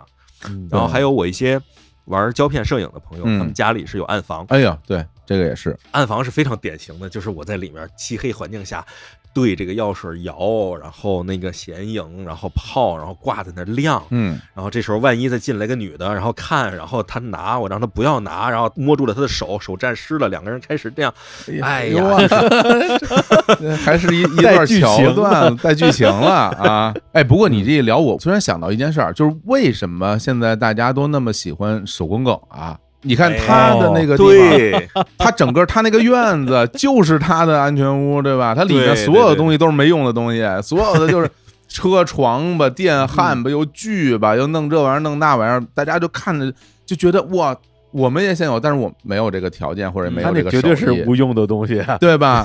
他妈都这么说，对吧？然后，但是他自己在那做这些东西，其实给到我们一个巨大的满足感。一方面说有这么一块地方去做这些自己喜欢做的事儿，觉得特别满足。此外，他做出来那些东西，我们也觉得东西特别满足，对，特别满足，对。而且就是因为他看起来没有用，或者他整个的行为看起来都没有用，我们还会觉得如此的满足。是，就是他这个文化其实有点像那个美国人的车库，很像啊。每家有个车库，然后那个家里那男的把这车库恨不得弄成自己想象中的最完美的样子，所有的工具，哎呦，上沃尔玛买一个心仪的电锯回来往上一挂，哎呦，这个美，恨不得当天就买一堆东西回来都锯成块儿。那我看过一个漫画，中村明日美子的铁道少女漫画，那个里面就是有一家蛋糕店，蛋糕店那个后厨，然后拉开之后无意中说了一个暗号，人家就让他进去了。进去之后发现里面是一个巨大的火车沙盘，巨大无比的火车沙盘，有山有铁道有桥梁有城市，好多小火车在跑。然后里面有几个玩火车的人看了他一眼就继续在那玩，他也不知道该干嘛。最后你看有一个地儿空着，他就上去也开始玩，大家就默默的看着火车在那玩啊玩啊玩，然后玩完了就撤了。后来才知道这是一个老翁，一位老仙翁先去之后把自己的家里的那个大的火车沙盘就捐到了一个地方，然后说这个店里有地儿就放你这儿了。我的那帮朋友们想玩呢，就每礼拜四上这儿来玩一玩，跑到这个 safe house 里来玩一玩，这个我感觉特别好。那你要这么说的话，我甚至觉得就是你在日本买的那个小火车加那轨道把你们家地上一铺，它所划定的这个范围也是一个安全屋，是一个结界。对，我觉得是这样，就是有的时候呢，有的人呢可能是家庭的条件的问题，或者是家庭关系的问题，他无法把这个家完全变成自己的所想要的样子或者怎么样，于是他需要一个在家以内或家以外的有这么一个结界来放他自己纯粹的爱好。包括我会在家以外租一个仓库，这个仓库里放满了我各种玩具啊，就是经常需要淘汰的东西这样的。但是对于我来讲，我是因为我家庭关系比较好，而且我的家确实是按照我的样子去打造去布置的，所以我认为我整个家就是一个我的自己的心仪的东西。然后在这里面呢，我想怎样就怎样，并且我能够因地制宜的我这家，比如说我其实房子没有多大，但是我确实是想买一些东西显得房子大，而且能在家里玩的，就是小火车呗。而且还买上这个轨道上的各种小配件，我觉得这个本身也是一个特别有玩味空间的这样一个成人玩具。我买的不是那种完全拟真的那种，就是 N 比例啊或者什么那种铁道沙盘那样的玩具，那个其实是挺好玩的，但是我就觉得它不够粗糙，它没有那种玩乐的那种快感，而且它拆卸很明白，对，它拆卸很麻烦，就是你恨不得就摆好了你就不动它了。我就掰坏过好几个这样的车，然后所以后来我就不怎么买 N 比例了，就或者买我也就是收藏，我更多的是买那个 Tomicar 玩具金属小车，哎，他们家还生产那种塑料火车玩具模型，完全是等比例的，而且有大量的车现役车型做的 Q 版的，基本上一样，但是其实 Q 了很多，也粗糙很多的那车可以玩。然后你记得我发的那段视频，就是我家里火车特别长，然后在上面跑。对，我其实在上面放了很多纸条。哦，我每个纸条写的是九州新干线的一个车站。嚯啊！然后我那个车买的是九州新干线的燕子号，此八妹燕子号。啊啊啊！然后我拍完视频之后配的曲子是《奇迹》。啊，吃之一合啊。嗯，走九州新干线，然后这个两辆车交汇的地方，熊本那儿我去过啊，我专门跑到那儿去做圣地巡礼，我还去找了他们去看交汇的那个超市的那个楼顶。哦，我找到了，但是我上不去，被封起来了，是不能上去的。来的人太多，但是我找到了，我扭头我就回到了那个站台上，当时的那些塑料的椅子还在那儿摆着，我在那个塑料椅子上拍了照，就特别的开心，就想到电影里边那一幕，对，觉得特别好。我其实我的车站或者什么都不是完全拟真的，像那个沙盘一样摆的那个不是那么真实，但是我尽可能的因地制宜的把我手头所有东西，因为我轨道我想尽可能的长，我不够长的时候我连那个米老鼠的那个乐园那种彩虹轨道我都用上了，我就是为了让它能够在我眼前在家里的嘎啷嘎啷嘎啷这样跑，然后跑到卧室的尽头的时候拐到床底下，然后这个车就在视线里消失了，你只能听到嘎啷嘎啷的声音。然后呢，我在床底下的那个轨道连接的地方设了一个小小的步行车站。那个车站的特点是什么？你车过的时候，它那个铃铛会响，嘎啷嘎啷嘎啷会响。然后你看不见车，但能听到卧室那个床底下传出来嘎啷嘎啷嘎啷嘎啷嘎啷六声响声，就车就过去了。然后再接着它从那个阳台上床底下哗开出来，哦绕出来，然后这车头就真的是像那种我们拿望远镜头拍新干线一样。车头先过来，但是后面的车厢还是歪着呢，然后一点点一箱一箱摆正，最后一列车朝你嘎啦嘎啦嘎啦嘎啦开过来，然后开过一个车站接着往前走，这个感觉特别好。这太治愈了吧，这也啊比扫地机器人还治愈。对啊，我这比那小鸭子还要治愈啊！小鸭子它也不能走这么远，对吧？小鸭子不会走，什么小鸭子、哎？小鸭子只能随波逐流。哎呀，对，虽然火车只能在既定的方向上前进，但它仍然可以渐行渐远。哎呀，这说到有这人生哲理了，都已经啊，对，所以三千确实是我们身边认识所有人里边这种没用的玩意儿最多的人，是，而且这个东西你搁着别人会觉得是个童心，但是在我看来，这些东西就是我们从小到大一直喜欢的东西，只不过小的时候你敢说出来，长大之后不敢说出来了，说你平时爱玩什么呀？我爱玩小鸭子，对，很多人就开不了口。但是实际上这有什么开不了口的，爱玩小飞侠怎么了，就是你像我最早买第一个小火车就是因为有孩子了嘛，然后别人说给我送我一个小火车玩具，就是因为一直想买，但是始终是没有下定这个决心去迈出第一步，是别人送了我一套小火车玩具，然后我开始玩之后发现太好玩了，所以我一定要让它丰富起来，所以我一定要买我最喜欢那个车厢，我就去买了江之电哦，然后包括湘南新宿线，就我最爱坐的那几趟线我都买了，然后在屋里摆，然后带着我的孩子一块儿玩，所以后来我去年吧，带着孩子第一次去日本玩，就是等到他懂事了嘛，能记事了，带他去日本玩，就专门带他坐湘南新宿线去湘南，然后坐了江之电。等到他从江之电下来的时候，就是我说你去纪念品商店玩一会儿呗，就看着他的背影站在一个大的那个橱柜前面，那个橱柜上摆满了各种江之电的小电动火车玩具，然后就在那跑来跑去，他就站在那看，我就看着他的背影在江之电前面站着看得入迷，我就觉得太幸福了这个场面。结果他去了江之电之后发现这火车跟家里长得一模一样，对，他就特别喜欢。就是你想那个咱们在坐江之电的时候，就经常会有那种在小胡同里走的时候眼前就过火车嘛，对，他就过火车了之后，我指着我说你快看那是什么，他看了一眼江之电，他就指着那个喊江之电，然后就哒哒哒哒就跟我两个人就过去看火车去了，就这个感觉我觉得真的好，你能感受到一种都不是文化了，是一种文明的传承。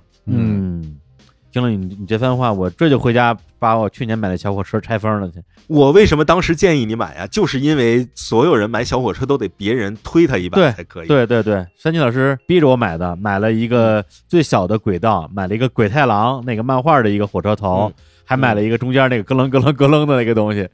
结果到现在没拆封，我觉得这期节目的意义就在于说我一定把它拆封了，因为之前我觉得也不知道自己是卡在什么地方了，因为家里也不是没地儿摆它，我也不是说觉得这东西有多难，老是觉得好像自己跟这个玩具之间还有点距离，但是现在我觉得好像距离变得又稍微近那么一点点，对，就是和玩具之间的，我确实很多年没有玩过玩具这个东西了，确实，我因为我的上一件玩具是我去年过生日的时候，史蒂芬送了我一把大枪，在哪儿见过那个吧？对啊，放在办公室里边打那种黄色的软的那种子弹的那种，有段时间没事就在办公室里边大家互射。特别解压，特别解压，那个东西烦死了。淼叔没事就拿着那个打人玩，关键你还得捡，对啊，打一身，然后都崩的到处都是，还得捡，但的确挺逗的，就是觉得还挺开心。反正我觉得会找一些没用的东西来玩，可能是因为本身我就是比较哏儿的一个人，比较有趣。就是你可以说，就是我的灵魂是一个说着天津话的灵魂。你本身你肉体你也说着天津话的人，你灵魂呀，谈什么肉体？什么节目？不是肉体是偶尔说天津话，灵魂是每句话都是天津话。好，但是我把小火车送给你。当然不是我送给你，是我把小火车强加给你，对，是为了让你也拥有一副说天津话的灵魂，没准能够通过小火车激发出你有趣的灵魂来。然后我一玩之后说：“哎呦，这小火车还正根儿啊！”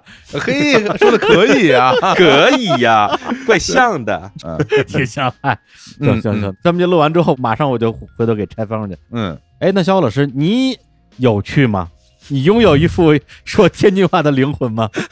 哎呦，真的，我觉得自我审视和自我判定问题啊，其实是这些年一直困扰我的一个问题。其实我还真的认真想过这个事儿，就是我感觉像三千老师这样从玩具中得到乐趣的这一点，对我而言可能真的是少一点。我不知道是因为我小的时候玩具本身就不多，还是因为我可能对在家玩的玩具这个东西本身就没有那么大的热情，我可能从这个玩具身上得不到那么大乐趣，因为我也玩过很多种玩具，就是包括各种手办或者是电动玩具赛车什么的，还有那种模型飞机什么的那些东西，我好像都没有从那上得到特别大的满足感。但是我觉得我能够得到更多满足感和乐趣的点在于生活的环境和生活的方式，就这个东西能够让我得到特别大的快乐。所以我觉得从这个角度来讲的话，我可能真的是没有像三千老师那样是一个那么有趣的人，但是我觉得我正在往那个方向去努力去感受他的快乐。我觉得我原来可能是缺失的，就是我之前是没有拥有过，所以我不知道它有多好。就好像浴缸，我没有泡过，我就可能不知道它的乐趣。就好像小火车，我家里没有这小火车，我可能就不知道它有多好玩。但是我现在在给自己营造这样一个条件吧。然后说到这个事儿，就是因为我最近打算要搬个家，就是搬到郊区去了啊。我在北京的郊区啊，就昌平那边租了一个院子。我打算就搬到郊区去生活了。不是你之前不是说在那边弄个院儿，周末去那儿度个假吗？你怎么就打算彻底搬了？对，我觉得我想彻底住在那儿去了。我一开始起心动念，你知道是来源于哪儿吗？记得有一回我跟李叔我们俩聊天，然后李叔就说：“你说我们那么努力的工作啊，为什么要住在这样一个地方啊？每天在北京各种堵车。”然后付着高昂的房租啊，然后我这边就找个车位啊，什么各种各样的费劲。我为什么要住在这儿？因为原来住在城里是因为你小时候就住在城里，然后可能你上班什么通勤什么的方便嘛。后来我就琢磨，对啊，我现在我不需要这些东西了，那我为什么还要在这城里住呢？对，我觉得我好像就不太需要在这个地方住了。后来我就想着就搬远一点，就搬到这个村里边去，因为我小的时候就住在北京的京郊嘛，北边。然后现在我又找了那么一个跟我小时候住的很像的那么一个院子，因为现在北京京郊有好多院子都已经盖楼房了，没有院子了，能找到一个有院子的房子还不容易，也是通过亲戚朋友的介绍找了那么一个地儿，我就把那个院子租下来，非常非常便宜，一个月就2000块钱，在市区内根本就不敢想，院子也挺大。然后我就开始在那儿着手把它重新的收拾收拾吧，因为毕竟原来那个房子也不是很新，然后也要满足最基本的生活的条件，估计也很快就能弄完。尤其是在弄那个浴室的时候，我当时就想着三天老师给我炫耀过好久他的那个浴缸是吧，我说我也得弄一浴缸，我那地儿可大了，我那浴室就跟你们家那个卧室一样大，我说别罗马浴场了啊。农村有地儿，那是吧？然后我弄了一个那种全尺寸的浴缸，然后回头弄了一个院子里边，我打算还要再种点花花草草啊，种点树啊什么的。当然，我觉得其实跟大家可能想象的所谓的田园生活不是一个概念，就是我并不想到那儿去追求一种所谓的田园生活，比如我种个农家院，好像不是那样，我可能还是会保持我现在所谓的都市人的生活的那些方式吧，包括家具家电啊各方面的，冲水马桶啊，对对对对对，然后扫地机器人，对对对对，都得有直接搬过去，对，都跟在城里一样，但是整个的居住环境就不一样了，那个地儿非常非常的安静，然后也没有光污染，周围也没有路。晚上是那种纯粹的黑，李叔知道，伸手不见五指的黑，对，纯粹的黑，然后纯粹的安静，你周围听到的就只有风声，然后鸟叫，还有虫子叫，大概就这样的一个环境。我自己其实是很期待能够早点搬到那边去，我甚至会觉得如果没有什么意外的话，我就打算在那儿常住了。对，其实它离北京市区也并不远，在六环边上，进城也没那么费劲。咱们这儿第一是也不用什么上下班打卡，对，然后你也不用坐班，咱们录音一星期来2-3次到头了，是住远点根本无所谓。所以有这样一个环境，我在想，我可能会多多的去尝试我之前没有尝试过的这些东西，比如说像鱼缸啊，家里买点小玩意儿啊什么的，或者是再重拾我年少时候的一些乐趣。就是我记着我小的时候最喜欢干嘛呀？我喜欢挖地。我天，就拿个掘地3尺，对啊，在地里挖一挖。你是挖蚯蚓吧？对啊，挖蚯蚓啊，有好多好玩的东西，你能挖出好多好玩的东西。然后种石榴树啊、枣树啊，然后你观察它一年四季的变化，然后可以在院子里看看雨、看看雪，也可以招待朋友来玩什么的。我会构画一个那样的一个画面吧，也期待着未来大家能够一起在这个地方，我们吃吃喝喝、聊聊天，然后包括录录音，是吧？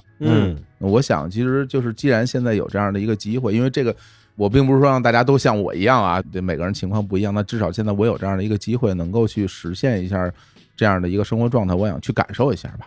有的时候大家就可能会想说啊，我可能什么退休了之后，然后找了一个什么郊区，然后去住一住，然后什么想想晚年生活什么的。对我来讲，我觉得那个有点晚，我想现在就感受一下。这是我最近在做的一件事吧，也跟大家分享分享，就是努力让自己变得更有趣一点。一个小唐山口音的灵魂，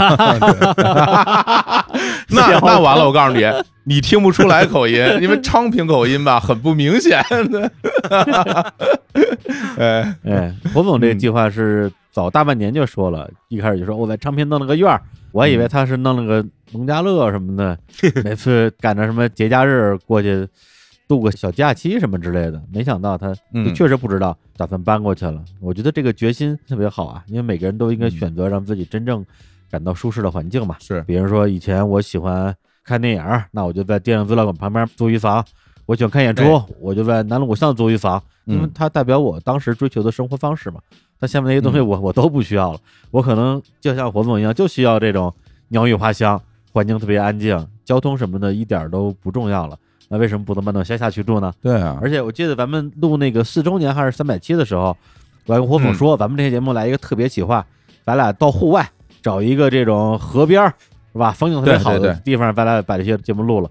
后来想半天想不出来这样的地儿，而且但凡能找着，肯定蚊子特别多。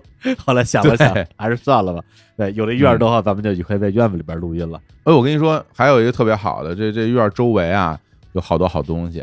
因为众所周知那边有这个草莓采摘很近啊，然后有这个钓鱼的这个垂钓园，钓鱼好，对，然后有这个樱桃的这个采摘园，然后不远处就有森林公园，还有山上有酸枣、有核桃、有桃什么的，还有小汤山温泉呢，小汤山温泉这太有名了。你这个你像温泉有了，浴缸有了，家里院里边停了摩托车，那小火车接了。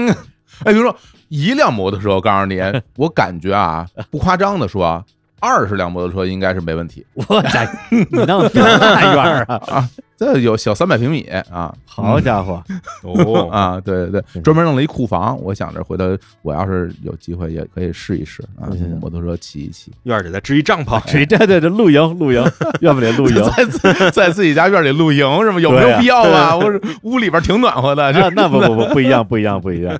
对，好，院子里拿那种露营的锅煮泡面，那煮出来绝对不一样。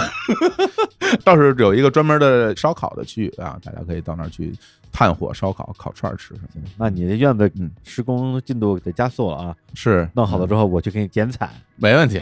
然后说到这个弄院这个事儿啊，首先非常羡慕小伙老师在昌平弄了个大院子。然后此时此刻呢，其实我本人正在大理看院子，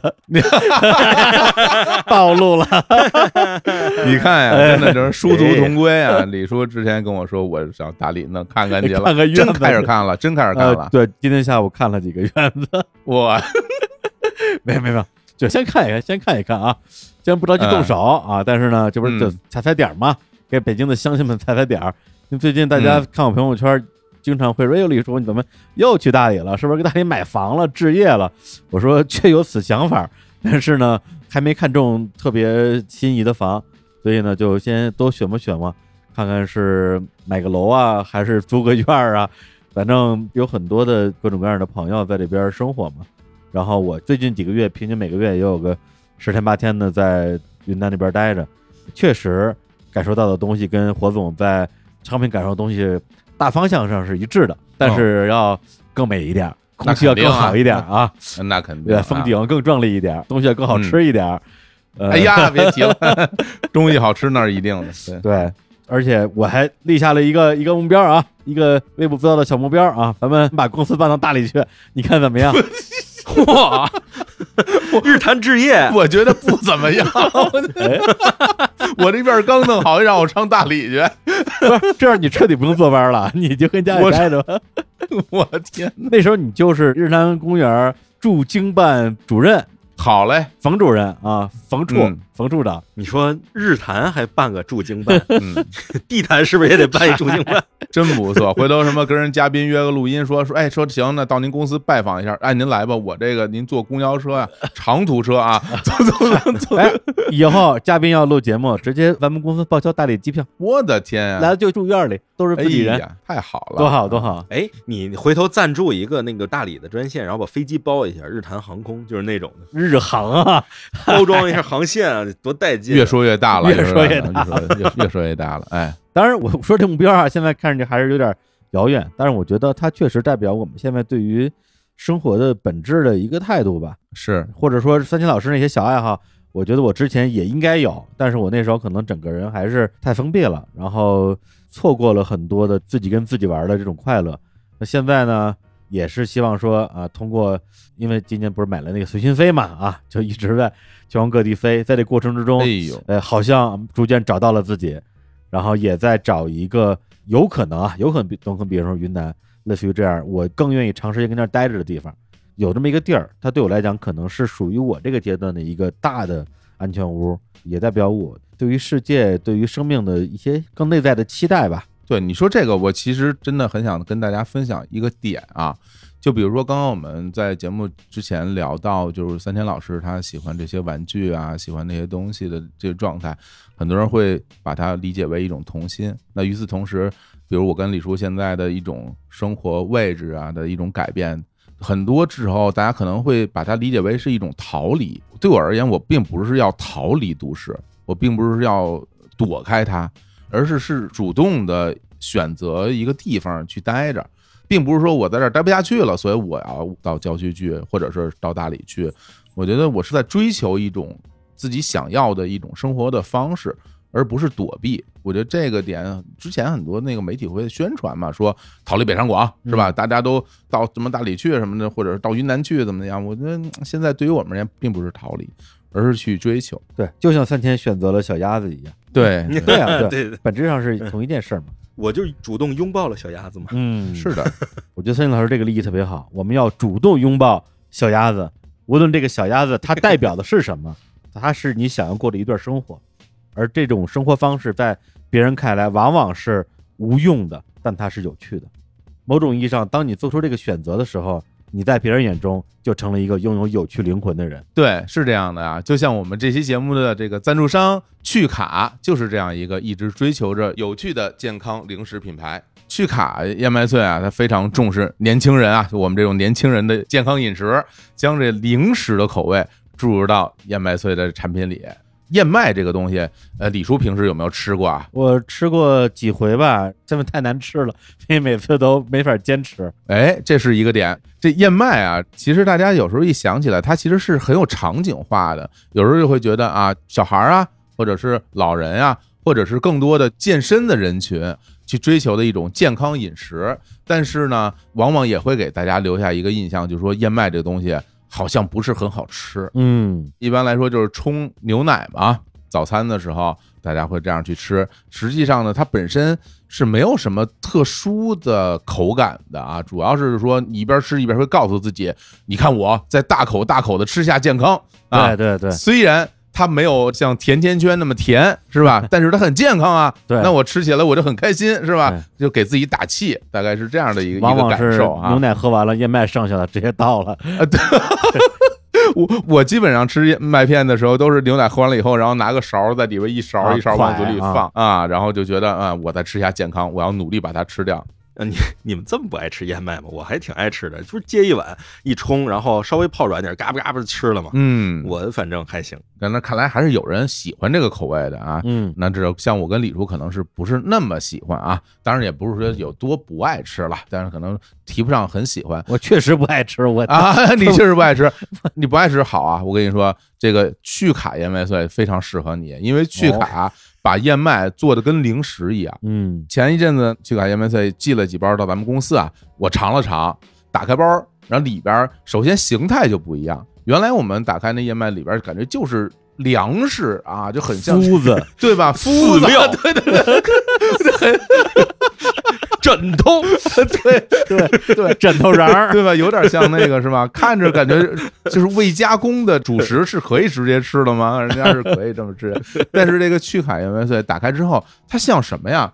它有点像面包碎。嗯，就是那种质感的，它不是一片一片燕麦的质感，它已经像零食质感了，有点像面包碎，然后里边还有脱水的坚果和水果，直接放在嘴里吃，我感觉就脆脆的，略甜，已经比传统的那个麦片口感也要好太多了，就可以直接吃，可以当零食吃，可以当零食吃，是不是就像爆米花似的呀？嗯，不是，爆米花是膨化，它并没有膨化，它只是对和烘焙。哦，那我觉得很方便啊，因为平时吃燕麦其实最大的问题是不方便，你上哪儿找一个碗和牛奶去呢？对，它这个不就把这个省了吗？你说这特别对，因为平时我们吃燕麦，它必须得泡着牛奶吧，好像很少见人直接就往嘴里倒，然后就开始嚼。这种画面是很少见到的。大声，真是大声了，是麸子燕麦大声。对，所以趣卡这个燕麦脆感觉就解决了这个问题。它有点像什么呀？比如说我如果做个类比的话，就是特别红的 Switch 游戏《健身环大冒险》，大家都知道哈。这健身这件事本身其实是一件比较单调无聊的事情，枯燥，对，枯燥。但是大家为什么要坚持去做这个事情？它就是有益身心健康嘛，是吧？它可以让你身体变得更好。我觉得原来对我来说吃麦片就是这样一个过程。它虽然给我带来不了那么大的纯口腔和味觉上的快乐，但是它那个结果能让我向往。嗯，但是这个趣卡这麦片其实就像这个麦片里的健身环。它又能得到我这个健康这个结果，又能给我带来过程上的娱乐。对，而且我吃的这个产品啊，是这个趣卡最新的产品，叫做趣卡动力脆。这个产品很有意思啊，它的包装很有意思。它这包装呢是找了国内的这个先锋的插画师，为4个不同的口味创作了4幅啊不同的插画作为产品包装。其中啊，我觉得有一幅插画就跟咱们今天聊的这个内容就很相符，是哪个口味呢？叫蜜桃茶趣。哎，李叔，你听这口味一听就跟传统的不一样，是吧？蜜桃茶趣，它这个插画的主题是什么呀？叫忙碌中出神的刹那，就享受当下。哎，我觉得跟今天咱们聊的内容就是很相符。哎，这个非常对啊。我们聊的东西，它其实都是生活的场景，尤其像三千老师聊那些东西，都是生活里的内容，但是是非常非常享受。而且什么叫出神的刹那？你忙碌一天，在浴缸里泡一会儿。玩会小鸭子出神了吧，我出来玩会小火车出神了吧，真是在骑着摩托车，哎，出神了，这个不行啊，这不能出神这个。那骑着摩托车看到美丽的风景，把摩托车往路边一支，那个就是出神的刹那，是吧？你骑着车不能出神。哎，是是是。那当然了，与此同时，它其他的这个三种口味啊，也有不同的插画，也表达了他们这个品牌不同的态度。比如说啊，藜麦奇趣，它表达什么呀？向着梦想勇敢奔赴，一往无前啊！像这个椰脆可趣，表达是乘风破浪，扬帆起航，不止在嘴上。茉莉花趣呢，表达是云卷云舒，花谢花开，每段路上总有挚友相伴。哎，这个都是表达了他们这个品牌对于这个生活的不同方向的向往。是，趣卡也是一个非常有自己的态度的品牌跟企业吧。那么这么好吃的趣卡燕麦脆哪里才能买得到呢？哎，在淘宝搜索趣卡旗舰店，有趣的趣，卡片的卡，然后呢找客服啊报暗号日坛公园，即可获得日坛粉丝的专属折扣优惠。原价59.98包的趣卡动力碎粉丝价，两位老师听好了啊，49.9买8送8，一共16包。嚯，买8送8呀！对，买8送8，一共16包啊，价格比双十一还低啊！欢迎大家前去购买。等于说原价是59.98包，现在是49.916包。是的，哎，这是我们日坛公园的专属福利嘛，你一定要记着报日坛公园暗号啊，不然的话得不到这样的福利。那与此同时，我们在节目刚开始的时候也提到了，我们还争取到了其他的福利送给听众们，是抽奖的活动。那大家呢可以到日坛公园的微博，就叫日坛公园，今天你就可以看到这个抽奖活动，大家就可以参加了。也希望大家能够有好运气，能够得到奖品。哎，我也要去转发一下啊，转发一下是吧？转发就抽你，我告诉你，自己抽自己，自己抽自己。哎呦，咱们这期节目聊了这么多啊，其实我还挺有感触的。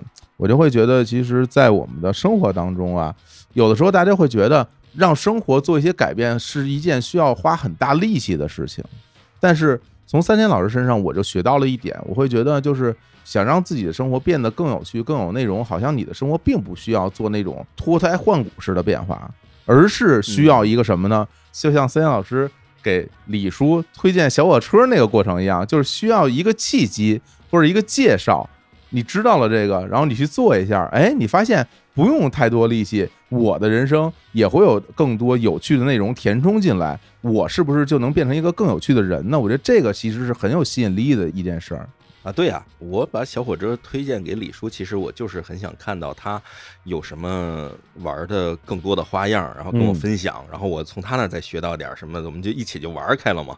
大家其实就是这样，我告诉你，你告诉我，然后回来再分享，越玩越开，大家就变得越来越有趣嘛。而且其实关于有趣这个词儿如何定义，我想想每个人都有自己的定义吧，就是何谓有趣。那我自己会倾向于觉得，第一个就是追求生活的趣味，就让自己觉得快乐，这个是一个大前提，如果不快乐的话就谈不上有趣。第二个是追求一些自己的已经熟知的生活圈层之外的新鲜的体验吧，就是所谓的关于好奇心或者说童心的部分，我觉得这些都是可以帮助我们去通向有趣的这样一个领域的。因为平时生活不就是那些事情嘛，就吃喝拉撒睡，也有很多人说我们的生活只是在生存而没有生活嘛，但是玩小鸭子也好啊，玩小火车也好啊，这些肯定不是生存，肯定是生活，真是，甚至它是我们生活里边最有趣的那一部分。那这个也是未来我觉得在我应该还比较漫长的后半生里边非常值得去探索的地方，也是来补偿我中间可能因为纠结于一个成年人应该是什么样的这样的一个自我束缚牺牲掉的很多乐趣吧，我觉得对我自己来讲可能也是一个补偿。真是，其实聊到节目最后，我忽然想到前两天我在我们家小区里看到的一件特别好玩的事儿是什么呢？我们家小区里边有好多小孩儿，有一帮小男孩成天在院子里边骑自行车，就他们就风驰电掣绕着中间那花园就不停的骑不停的骑，特别开心。然后有一天傍晚我出去便利店买点东西，回来之后那帮小孩骑着车，然后一堆人就把车都堆在地上，然后站在一棵树底下，然后我说这帮小孩在干嘛呢，我就凑近我就听他们在聊什么，结果中间有一小孩说了一段话，我当时我就喷了。那小孩说，咱们呀找几个棍子把那个树上那马蜂窝给它捅了，然后咱把它里边的蜜给吃了，你们说好不好？然后其他小孩说好，就这么办。然后当时把我笑坏了，看到了年轻时候他自己是吧？把我乐坏了。今天咱俩一边聊，后来我就想起这个事儿，我就琢磨这个，其实真的，你像对他们来说，这个好像真的就是单纯的快乐，就是那种完全没有什么理由，或者说他都是没有必要做的这种事儿，但是他们就能从这里面得到那么多的快乐。我觉得我小时候如果有这么一个场景，我也会觉得很开心。那为什么我到现在就不能再去做一些可能在大家眼里看到觉得啊，好像你不应该去做的那些事儿呢？我觉得每一个人都有机会和权利让自己的生活变得有趣起来。对，你知道大家为什么成年之后不敢做那些事儿了吗？就怕捅了马蜂窝，哎，是吧？是啊，对啊，我觉得我们不妨把这马蜂窝给它捅了，然后把里边的燕麦碎给它吃了，好嘛，好不好？我看行。好，那我们今天最后白带了一首歌，孙兴老师准备了一首歌曲。我准备的是我特别喜欢的一个乐队，叫气质团。他们是一个自称永远也长不大的17岁的暴走族组成的乐队。他们最有代表的是热血应援团里的那个一夜嘉年华 One Night Carnival， 但是我们不推这首，我们推的是他给海贼王 One Piece 我最喜欢的一个电影叫庙会男爵和密宝岛，这个主题和我们这期主题很牵啊。这个电影的主题歌叫什么呢？叫虽然已经过了做梦的年纪。我觉得对于我们现在的生活来讲，其实就像刚才李叔小伙子说的，对已知的事情保持对他感受有趣，对未知的东西保持一点点好奇心，以及别让自己那么麻烦就够了，你的生活其实是可以很有趣的。好，那我们就在这首歌里边来结束本期的节目，跟大家说再见，拜拜拜拜拜拜。